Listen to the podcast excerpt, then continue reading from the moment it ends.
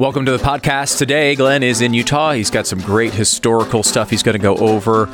Some of it a little scary, uh, but really, really interesting stuff. And, and I will say, news wise, during the show, as is always the case, uh, the big Supreme Court cases come out during uh, our broadcast every single time. And today was no exception. Uh, we got the big ruling on affirmative action. Uh, we'll get into some of it uh, here in the show, but the takeaway is a 6 3 decision saying that colleges cannot uh, make these decisions based on race anymore, which I don't know, seems to be a very safe, easy rule. Don't make decisions based on skin color. I thought we all agreed on that, but apparently not. The three justices in the minority uh, had a differing view. If you have any time, take the time to read Justice Thomas's con- concurrence, where he's blasting Ketanji Brown Jackson's race fueled view of the world. Uh, it is uh, impressive reading and a good good ruling here from the Supreme Court today. We get into that and so much more on the podcast. Brought to you by Relief Factor. If you are feeling uh, in, if you're in pain, please give Relief Factor a try. Try it for three weeks. This is what I did. My wife was like, "I'm not gonna listen to you whine anymore," and I'm like, "Me whine? What? I never whine."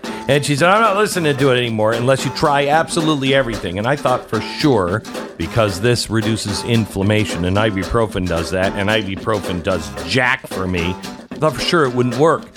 I took it for three weeks. Mm, my wife was right. And, uh, mm, yeah, I said it. My wife was right. So anyway, uh, Relief Factor. Try it now for three weeks. ReliefFactor.com or call 1-800-4-RELIEF. 1-800, the number 4-RELIEF. ReliefFactor.com.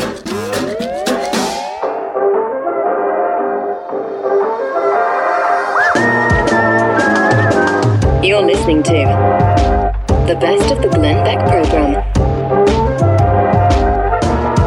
Professor Dershowitz, how are you, sir? I'm doing great, and you? Uh, very good. Alan, I've got one question for you at the end that I, I have to ask you before you go away because uh, Stu and I were were asking when we, we hung up, and I, I really want some advice from you on something. Uh, but let's start with Hunter Biden. Hunter Biden is testifying on what today? Well, it depends on what they want to ask him. The first question I would ask him is Was President uh, Biden sitting next to you? He wasn't president at the time, but former Vice President Biden sitting next to you when you tweeted to the Chinese businessman saying, My father is sitting next to me, and if you don't pay the money, uh, my father will go after you. Did, did, did your father know about that uh, WhatsApp? Was he sitting next to you? Were you lying? Uh, that's the first question I would ask him. And if you were his attorney, how would you advise him to answer? well, I think I would try to take the Fifth Amendment, but he's not going to be able to because his lawyers have said Why? that the plea bargain ends the investigation against him. I'm not sure that's true, though, because the judge has to accept the plea bargain. And if this judge does his or her duty, um, they won't accept the plea bargain. Uh, the judge should say, look, Merrick Garland says he gave Weiss, the U.S. attorney, all the authority to investigate the cases against him in the District of Columbia, in um, in Los Angeles, etc. Uh, that's what Garland says. Says it under oath and says it on television. Now Weiss has said, apparently to six people, no, I didn't have that authority. When I tried to investigate him, the U.S. attorney shut me down. Now, was that just a misunderstanding, or did somebody not tell the the truth?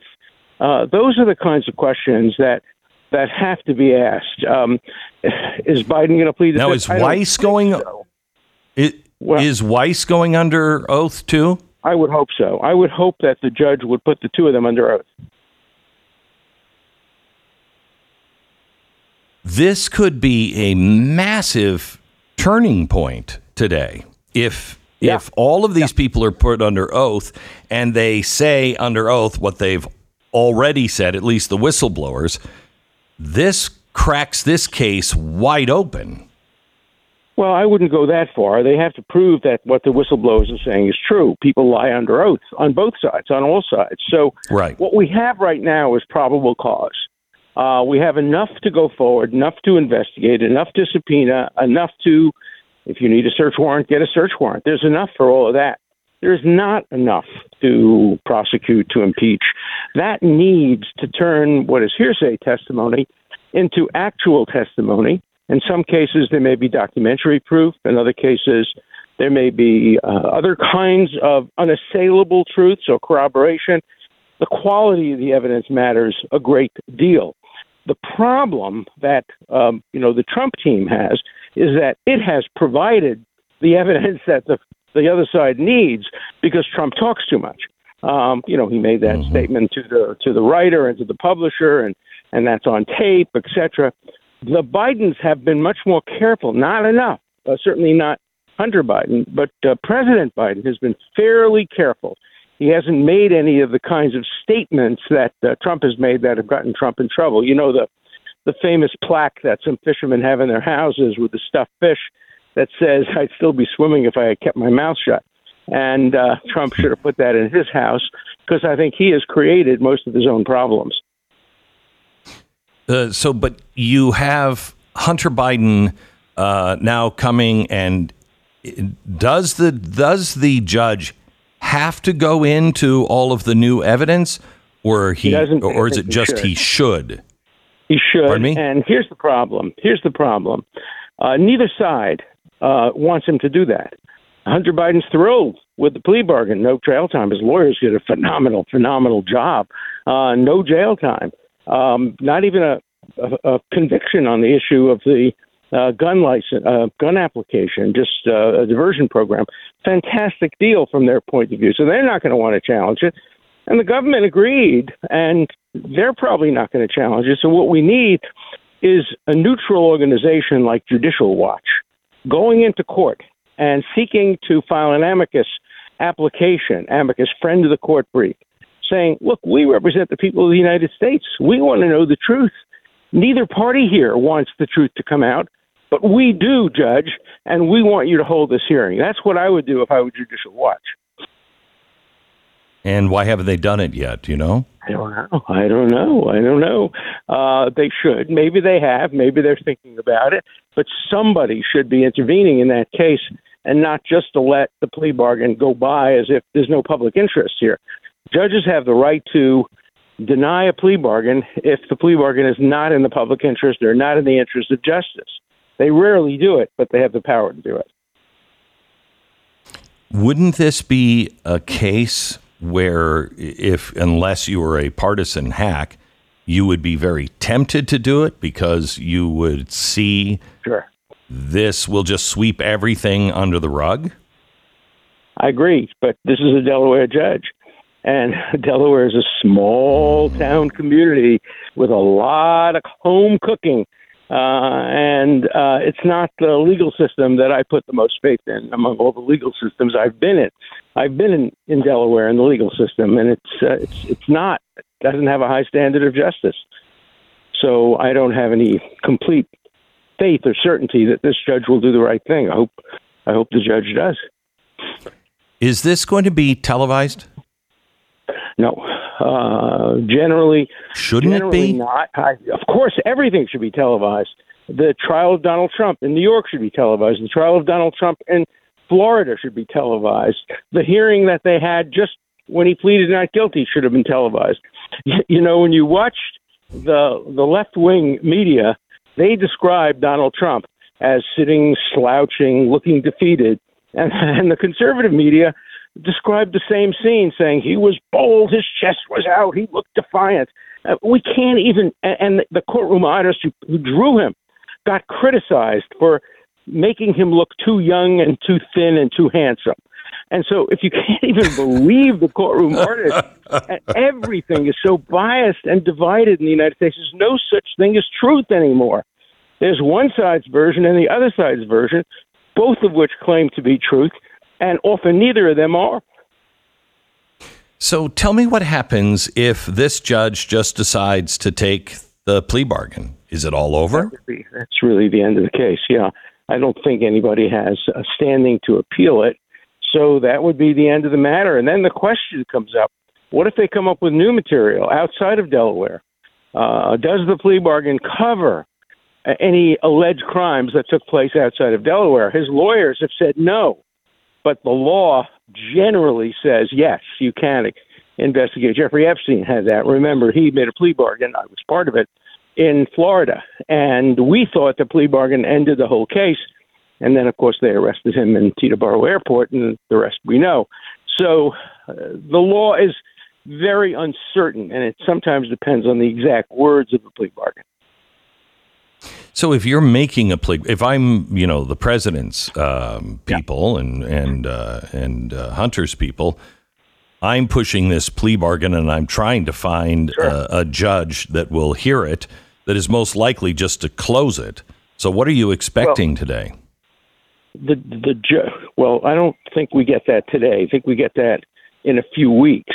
Today, I think we hear questions, and um, I don't know the exact scope of what the questions can be, but you know, Congress has plenary authority, just unlimited authority, as part of our system of checks and balances, to question anybody about anything involving the judiciary or the executive branch. And so, if you have congressional hearings in front of the Judiciary Committee, controlled by the Republicans today, they can ask him all these questions, and he can't refuse to submit to a subpoena. He can try to plead the fifth, but then they can give him immunity even if he pleads the fifth, they can give him what's called use immunity. You got to testify, and what you tell us can't be used against you, but it can be used against other people. And then ask him questions about his father, about family members, and try to see whether there's any truth to these very, very serious claims of enrichment. But we have to find out whether it's true. So, but that's not double jeopardy? No, it's not double jeopardy. And uh, uh, it depends on the nature of the of the plea bargain. Look, in in my book, which you've talked about before, Get Trump, I go through how extensive this basic conspiracy has been to try to do everything possible to determine the outcome of the next election by preventing Donald Trump from running for reelection. And in my book, Get Trump, I go through every one of the charges against him. You know, in New York and Florida and Georgia and in Washington, D.C. And I also uh, talk about the cases against the Bidens. And the question that's raised in my book, Get Trump, is there a single standard of justice? Or is there a special standard that seems to operate against Donald Trump and perhaps in favor of the Biden family? That's the hard question that every American should be asking. We should know the questions uh, today. Anything in particular we should look for to be able to see which way the judge might be leaning?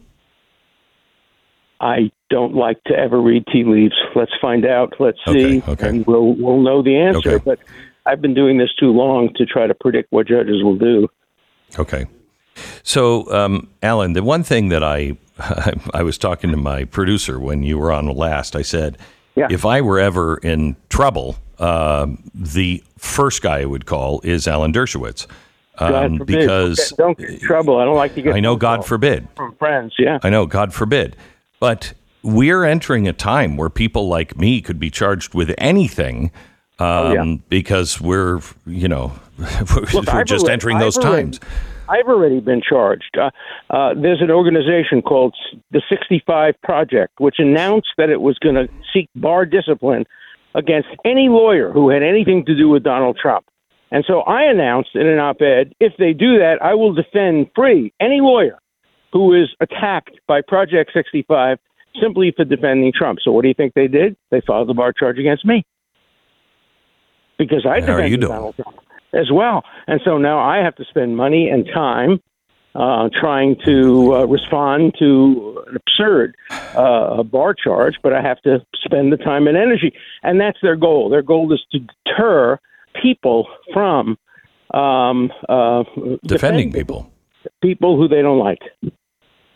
So what I wanted to know, Alan, is you know hopefully this is a long, long, long, long, long time uh, from now that if I ran into trouble, who is yeah. it that you trust? Who is it that you say this person is actually honorable and will be John Adams? Well, that's the, the hard question today. There are fewer and fewer people who are John Adams, who are willing to incur the wrath of the community around them, the way I've incurred the wrath of Martha's Vineyard community and other communities that I was part of, the liberal Democrat community who won't talk to me anymore, won't allow me to speak. That's hard. There are still a few a few left, and uh, um, you know I could give you a list of names, but I don't want to leave people off the off the list. But I would say there are a, a handful of lawyers today that you can really trust to do justice without regard to partisan wow. considerations, and that's too few. That is that is terrifying. Uh, yeah. Alan, I would like to get that list from you off air, but thank you so much. I appreciate it. Professor Alan Dershowitz. Back in just a minute. This is the best of the Glenn Beck program, and don't forget, rate us on iTunes. John Solomon, welcome to the program, sir. Great to be with you, Glenn. Thanks for having me. So you you announced yesterday that you had found an email and it had Joe Biden's phone number on it. Tell me, yeah. in what context was this email? Yeah, so it, it, it, was something that before the laptop became public, uh, even before the FBI had the laptop, there had been some earlier records seized during the investigation of Devon Archer. These are Devon Archer was Hunter Biden's business partner, and he was convicted of fleecing a, a tribe. He may become a very important witness soon to Congressman James Comer's investigation, the House Oversight Committee uh, investigation of the Bidens. And so there are these records that show uh, phone numbers that were associated with Hunter Biden that were gathered during the search warrants and subpoenas and things, and they end up in the court records. And so as I was starting my reporting, right after I wrote the famous story about Joe Biden uh, uh, threatening the Ukraine president, saying if you don't fire uh, the prosecutor, who by the way was investigating his son, I'm going to take your billion dollars in aid away uh, about a month into that, and I'm trying to get fair comment from Hunter Biden. I really care about his side of the story too, right? I don't want a one-sided story, and so he hasn't, through his lawyers, engaged me in any constructive way. And so I'm going through these records, and I see this phone number that's associated with Hunter Biden. That's a different number than the one I have. It appeared to be a bill, a credit card that he was paying uh, through his, you know, his his uh, uh, businesses. And so I called the phone number. This is probably in this, I can't remember, it's May, June, sometime in the spring of 2019 when I was at the Hill. And I, I was hoping Hunter Biden would pick up. They got answered. I got excited. Then I heard the voice. I'm like, wait a second, that's not Hunter Biden's voice. That's Joe Biden. And then I said, Mr. Mr. Vice President, and he said, I can't talk right now. And he hung up the phone on me. And that's really all it was. Is it a gigantic moment? No. Later, we found out uh, through the laptop when we did get it. We authenticated the laptop that there was a cell phone that Hunter Biden paid for that you know is described as a Joe Biden cell phone. I think that's the one that probably Peter Schweizer and others talk about. Is it a major scandal? No. Does it show that the finances and uh, the lifestyles of Hunter Biden and Joe Biden are intertwined? Absolutely, and it's something that the president keeps trying to deny. Uh, that is you know, obviously true. Joe Biden owed his son money. How do we know that? There's an email from Eric Schwerin that says, Your dad owes you so much money, he wants to sign over his Delaware tax refund to you. That occurred in 2010 when Joe Biden was the vice president he owed his son money. That means his son and his businesses were underwriting the vice president. We know of bills that were identified in emails. So the phone call and him picking up just accentuates a story that we now have been able to corroborate that the finances, the business interests of Hunter Biden and Joe Biden did intersect. They are sometimes commingled. And no matter how many times Joe Biden denies it, it isn't true.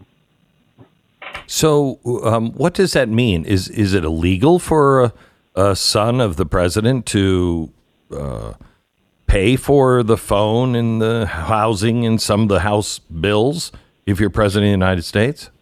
It's a great question, right? Obviously, uh, I'm sure every family has uh, people who help other family members from time to time. It isn't always considered income. At the time I called Joe Biden, he wasn't vice president or president. He was in his diaspora period, the first time he'd been out of political office. So even if yeah, given that he was in office, it wouldn't really matter that much that he had a phone that his son paid for. Where it becomes so concerning, and where James Comer and where the bank records are all leading, is there is a question of whether Joe Biden was doing favorable things as vice president because he had so much sway over the Obama foreign policy that his it was helping his son's clients, and therefore, if he was helping his son's clients, and then his son took some of that revenue to uh, under you know to pay the bills of Joe Biden, the idea that you know a Russia or a Ukraine or a China was underwriting Joe Biden's lifestyle becomes real, becomes compromising. Uh, and I think that that's the question that, uh, among many, that James Comer has to answer for the American people. Joe Biden has not given us many honest answers about his relationship with uh, uh, Hunter Biden and his business associates. Nearly every statement he's made to us has been debunked over the years, including the famous laptop and so many others. So I hope that we can get these answers for the American people before the next election. Uh, and I think James Comer is determined, based on what I've seen from his work, to do that. And I think one of the big people that we were going to, if we hear from Devon Archer, the longtime business partner of uh, Hunter Biden, uh, there are negotiations. Went to jail. Subpoena. Yeah, he's about to go to jail. He hasn't gone yet. He's been sentenced to jail. Hasn't gone yet. Uh, but if if he can cooperate along with the FBI informant and all the other things that we're getting, we're going to get answers. We're going to get the truth and get to the bottom of this. And I think we're at that moment. My understanding is that Devon Archer could testify or be interviewed as early as next month. Wow. Um, so the information that you had did the did the Hill kill the story? Did you oh, no. not no, try to I mean, write the, the story? What happened? Yeah, but listen, they, for my at the time, at the time, it was just an effort by me to be a good journalist and try to get fair comment from the Bidens. I cared about their side of the story, just like I care about everyone's. It it, never it, it didn't become more important until later when we realized that there are these um, cell phone bills in the laptop where they're being identified as Hunter Biden's paying a cell phone bill for his dad, and therefore you start this question of well, well we're foreigners through Hunter Biden subsidizing Joe Biden's lifestyle. We don't have a complete answer. We certainly have some good indications of that that may have been going on. So it's more relevant now. At the time, it was just an effort to get fair comment, and Joe Biden picked up the phone. And at that time, Hunter Biden was living with his father. We knew that because I had staked out the home, so I knew Hunter Biden was living in the, the cottage. That's the very cottage that the IRS wanted to raid. They met probable cause for a search warrant and the U.S. Justice Department under Joe Biden turned them. I'm sorry, under Donald Trump turned them down in 2020. But the um, uh, at the time, it just was an effort at fair comment. It, it has a little more meaning today, but there are far more serious things that we should be worried about in the public domain right now about Joe Biden. Starting with, you know, Joe Biden still says I didn't meet with any Hunter Biden's business partners, despite all we know. But one of Joe Biden's best friends, one of the family's closest associates, a guy named Rob Walker, he told the FBI in an FBI 302. This is a story I just wrote a few days ago. Yes, Joe Biden did meet with the Chinese. No matter what he says, he met with them. I attended the meeting. He was there. He sat with Hunter Biden and uh, and these Chinese business people in 2017 at a time when the Biden family was squeezing these Chinese businessmen to pay them money. So uh, at some point, Joe Biden is going to run out of people accusing of lying, and the people that are now affirming this are business associates and family friends. Joe Biden just hasn't been able to give us the truth. He had problems back when he ran for president decades ago, plagiarizing and doing things. And today, he isn't telling us the truth about what the evidence shows about his relationship with his son's business partners. So, John, most people they'll say they don't care, and I think what they mean when they say that is, "I'm not listening to it. I'm not paying attention because nothing's going to be done. So why right. should I worry about any of this or learn about any of this?" Do you see the tides changing on this? I do. As far as consequences. Yeah, I, let's start with uh, something I just see personally to myself. When I wrote the original Hunter Biden stories in 2019, shortly after, you know, we really started to get traction on these stories, I was suddenly derided as a conspiracy theorist. I had a 30-year history of one, uh, almost every major journalism org you could think of. Certainly, a lot of them worked for all the mainstream media, Washington Post, AP. I had a sterling record, and suddenly I was a conspiracy theorist uh, and nobody knew where I got my information from. The truth of the matter is, the Justice Department knows where I got my information from because they have my notes now, and they learned that I got it from the FBI. They know that that now. I wish my profession would go look at that because they'd realize I was really solid back in 19. But now, all those members of the media are coming to me. Mainstream news organizations, day in and day out, are coming to me and saying, "Hey, we didn't get this right. Can you help us get on the track?" I think that's a good sign, and I've been willing to do that if I, I sense that they're mm. honest in their pursuit. Uh, I worked with CBS News on the IRS whistleblower story. We kind of broke that together. Uh, it was kind of a quiet partnership, but we're doing those sort of things. I think the fact that the mainstream media is starting to turn uh, treat this uh, uh, uh, seriously is a good sign that maybe people in general realize there was something more serious here that we we got bamboozled into not believing uh, the, the the 51 intelligence analysts and others. So if people are willing to learn the facts, then they can make a more informed decision. Do I think we're going to have a prosecution of Joe Biden? No, no one thinks that, right? But we went into 2020 thinking that all these things about, well, not we, but many people went into 2020 because Joe Biden told them, saying there's nothing here, there. This is a re- Republican conspiracy theory. Mm-hmm. And we now learn we were lied to. We, we can make a more informed decision for every American voter. The judge and jury for the accountability for Joe Biden, I think, will be the American people on how they vote in 2024. Okay, so John, last question. What do you expect today from the testimony of uh, of Hunter Biden? And yeah, what comes listen, he's got to answer. Were you the guy that signed this document? Were you the guy that came to the shop? did you drop off the laptop? Why were you lying about it if that's the case? Uh, why did you bring the laptop in? Uh, is there anything on the laptop that's not true? Hunter Biden has danced on this issue and gotten away from the media today. He'll be under oath. He won't be able to do that with this deposition. We'll find out how much he knew uh, uh, that uh, it was true that his father, his father's campaign, and all of their accolades in the media and the Democratic establishment knew were lies when they told it to us. We now know that they knew the 50 the, the, the letter by the 51 intelligence analysts was just a lie. It was a political ploy. They knew they had no evidence. We now know from the reporting I did, the FBI authenticated that laptop in 2019. They knew it was Hunter Biden's. How many other lies did the Biden machinery impose on the American people just to win the presidency? We may get some insight from that from Hunter Biden's deposition today. John Solomon, thank you very much. I appreciate all the work you do. JustTheNews.com is worth stopping every day and uh, following to get the uh, straight news from John Solomon and his team. It is an excellent, excellent source for news. JustTheNews.com. Back in just a minute. You're listening to the best of the Glenn Beck program. Something amazing is happening here in St. George at our museum. Um, I'm going to bring in a friend of mine who honestly is a guy I want to be more like when I grow up. Mm. Uh, his name is Jaco Booyens. Uh, he is uh, head of Jaco Booyens Ministry. He has an amazing life. Uh, started out in South Africa. His uh, sister was kidnapped. He left school to go and find his sister. It took him two years, I think. She was missing for six. Six years. He finally found her. Um, and uh, so he works now to um, free slaves, um, people who have been kidnapped, taken, or have fallen into some sort of a sex slavery. And we asked him to come in. He's one of the people that are um, you will find if you go through our museum at uh, the uh, slavery section. Yeah. We concentrate not only on the past, but on what's happening right now you brought a document with you that you have been uh, yes. showing. Explain what it is. Glenn, first, thank you for doing this, for educating America on our real history and for including modern history, because mm-hmm. slavery is alive and well, unfortunately. In that display, you show that 366,000 African slaves made it to North America. The lie is that they all came here, most went to Brazil. We have half a million women and children in America today in sexual slavery today. So we're doing in each year the amount of slavery that was accumulated over a 300 year period. This document is a slave trade document, very much like you would find on the ships when they brought the slaves mm-hmm. over. The only difference is this document was confiscated February 2023.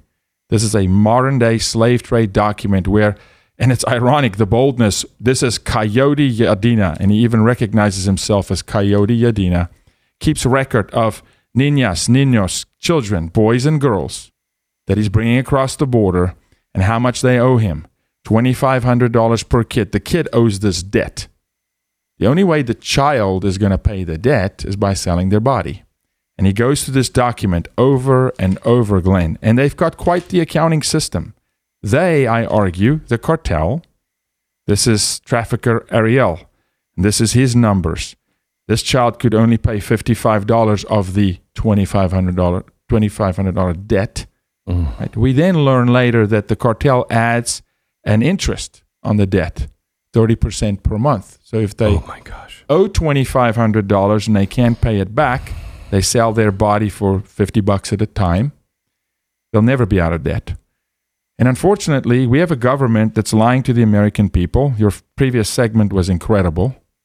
Uh, we've got to hold them accountable because They say they've lost 85,000 children. We argue they've lost a quarter million children. Oh my gosh. We, we argue that they underreport by 70% the numbers that are coming across the border. By 70%. And this is word on the ground with border law enforcement. You see this? So it's in handwriting, and they go through that document child by child, So name, evil. name by name. And this is 2023. So the slavery we thought we abolished has taken a new form and it's rearing a new head, and unfortunately is aided and abetted by the president of the United States by rendering our border open. Just this one page, they've taken 5,382. Um, but that's all with pay. How much is it to cross for a child? 2,500? 2500 on the child 8500 on the adult and the child needs to pay the debt and i ask the children when the debt when they're supposed to start paying and they say day one Oh my gosh. Here's more. $46,000. They're making millions and millions and millions of dollars. a day yeah That is terrible. it is a cartel network that's very sophisticated glenn i don't know if people know this and this is radical but i know you chase truth i want to show you evidence and border patrol will tell you we had a decapitation in texas four weeks ago on the border cartel I believe that. decapitating a U.S. citizen in the United States. They're driving on the southern border with 50 caliber machine guns Mhm. inside the United States. The cartel network is very sophisticated, um, and unfortunately, you quote Genesis. Genesis tells us there will be enmity, war between Satan and the seed of Eve. Mhm. And I believe people ask me why children, why drag shows for kids, why the kids Seed of Eve. the seed of Eve. If you want to break America, you're not going to break us, you know, with anything other than our future. You break the youth, and we have a class. You know, the 15 year old today in three years is a voter. But Gen Z, Glenn, 12 through 25, is the largest section of society on planet Earth. American Gen Z that watches porn and produces porn on themselves. The average age of porn entry in America is boys age eight. We're not talking about Pamela Anderson on a Harley Davidson. We're talking about their Porn, first hardcore their first porn. introduction to intimacy. The purpose of a woman is gang rape. Now, couple that with 12 states lowering the age of consent to 14. 14 states next year is going to try and lower it to 14. 10 states now getting rid of the sex offender registries, California leading the charge. Comprehensive sex ed in the classroom. District attorneys not prosecuting child sex crimes. They're pleading it down to minor cases. It's not making it into court. 144 sex crimes against the Biden family alone in the Marco Polo report. Then you add an open border and you're telling the cartel, sure, bring children, bring fentanyl in the kids' backpacks. There's no health and human services on the border. Biden just canceled the DNA swab program. Now we can't even track a kid. If we rescue her in Maine, we can triangulate. Yeah, she came through Eagle Pass. Who did she come with? The guy that said he was her father. We have DNA. We can build a case. Can't build a case. They're ghost children. Now we have a thing called recycled children that the cartel is doing. You have more military age men, 20 to 35 year old men that's coming across the border than children are available. Because when you cross with a child in arms, you get favorable treatment. So here's what they're doing, Glenn. A guy crosses with a child, not his child. That child is abused. The cartel takes the child in the US, moves the child back into Mexico, recycles that child to put the child in the hands of another illegal, illegal migrant to come in because they get favorable treatment by the NGOs if they have a child in arms. If they don't have a child, they're just released into America. With a child, they get a meal, they get a bus ticket.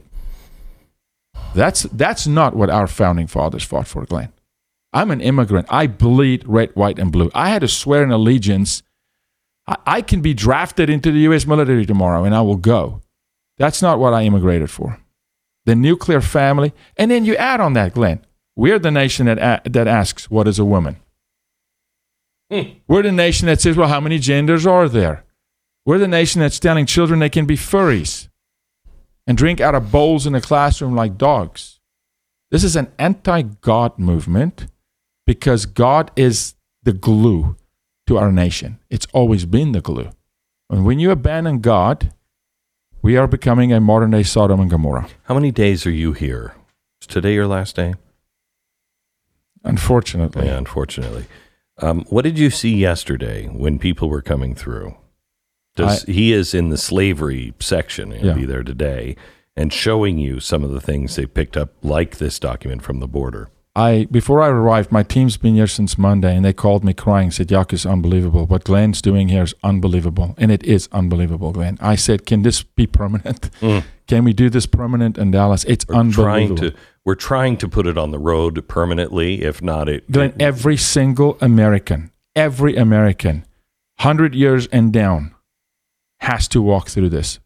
Americans don't know America. They don't know this country, and they, you can only defend what you love. Mhm. The reason Gen Z, the reason they set buildings on fire and it's so easy to co-opt 22 year olds to put a, a mask on, they don't know the America you and I fight for. Mm-hmm. They've never seen it. Half of them weren't even alive for 9/11, right. and they're not being taught by their parents or in the classroom. No offense to the parents, but the parents don't know.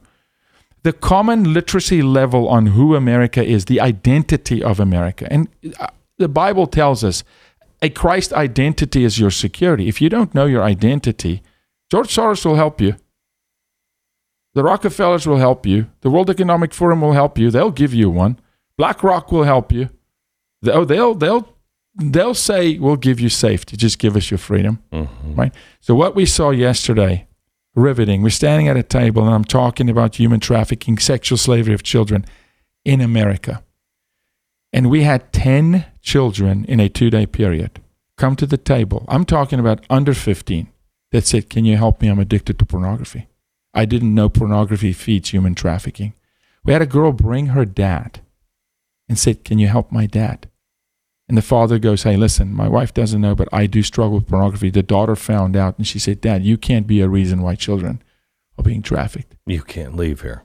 You can't. We have five more days. You can't go home. This is this is so important. What you're doing is just remarkable, It's Jaco. with Glenn, you set the table, you pulled me to your office, and I'm so humbled. I am, brother, I love you. I mean it. It's unconditional. The work you do, including us in this, is a gift from God. Because for me, the master I serve, which is Jesus, tells me you'll leave 99 for one. So for one child saying, Can you help me get out of pornography? This was all worth it. Yeah.